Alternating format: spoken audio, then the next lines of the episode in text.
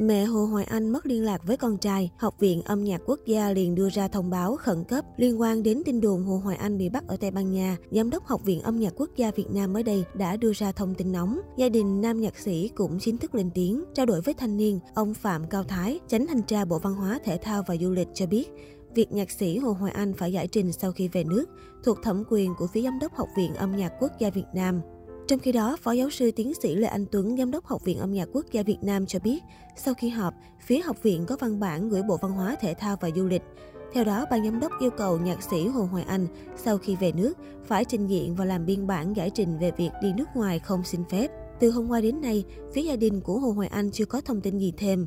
Khi nào về thì anh ấy phải trình diện. Mẹ của Hồ Hoài Anh có báo từ hôm trước, nhưng đến thời điểm này cũng không liên lạc được nữa, ông Tuấn cho hay. Trước đó, Ban giám đốc Học viện Âm nhạc Quốc gia Việt Nam nơi nhạc sĩ Hồ Hoài Anh đang là giảng viên đã có cuộc họp khẩn sau khi tiếp nhận nội dung phản ánh thông tin từ truyền thông. Bộ Văn hóa, Thể thao và Du lịch cũng chỉ đạo nhà trường báo cáo về vụ việc. Theo ông Lê Anh Tuấn, trước hết nhạc sĩ Hồ Hoài Anh đã vi phạm quy định tự động ra nước ngoài nhưng không xin phép hay thông báo tới nhà trường. Khi về nước, nhạc sĩ này sẽ phải làm bản tường trình báo cáo về việc ra nước ngoài mà không xin phép với nhà trường. Trong cuộc họp diễn ra vào tối 1 tháng 7, ban giám đốc nhà trường đã thống nhất đề xuất Bộ Văn hóa Thể thao Du lịch tạm đình chỉ công tác của nhạc sĩ Hồ Hoài Anh đợi kết luận điều tra chính thức. Trước những thông tin trên, cư dân mạng liên tục để lại ý kiến mỉa mai nam nhạc sĩ. Cụ thể, cư dân mạng bình luận, ban giám đốc chắc nghĩ anh là tôn ngộ không chắc, chuyển sang nghệ thuật thứ bảy cũng được của nó. Khó vậy mà cũng nghĩ ra được, anh còn đang bận chưa về được nha. Ông bà ta chuẩn phết đã sắp xếp nghề nghiệp ra làm bốn loại là sĩ nông công thương, còn đám này thì bị gán cho là sướng ca vô loại, cấm có xài.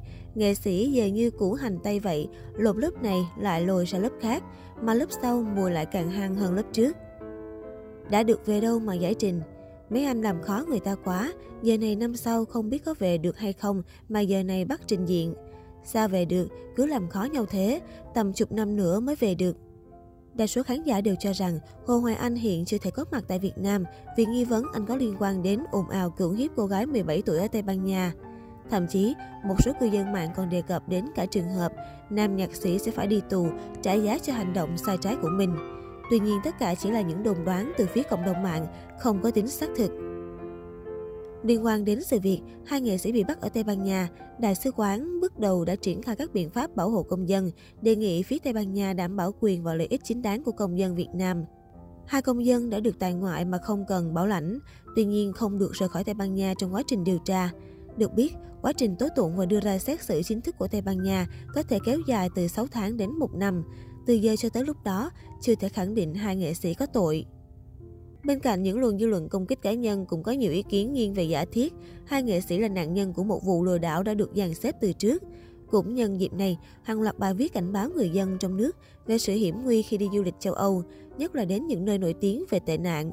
Ở đó bạn có thể bắt gặp những cô gái nhà lành đi du lịch cùng gia đình, nhưng thực ra là miếng mồi, có thể là gái mại dâm trong một cái bẫy. Khi không tống tiền được tại chỗ, chúng sẽ lưu loa lên là cưỡng bức xâm hại, công bố tuổi nạn nhân chưa 18 và báo cảnh sát. Và không chỉ những du khách nước ngoài nhẹ dạ mới dính đòn. Năm 2010, hai ngôi sao bóng đá Pháp, Ribéry và Benzema phải hầu tòa vì trót mua dâm Zaya Deha, 17 tuổi. Tại Pháp, mại dâm được coi là hợp pháp, ngoại trừ hành vi mua dâm trẻ vị thành niên. Zaya đã cứu hai cầu thủ khi khai trước tòa rằng đã không cho họ biết tuổi thật của mình. Hai ngôi sao thoát án tù, còn Zaya trở nên nổi tiếng, có đà chuyển sang làm diễn viên và nhà thiết kế.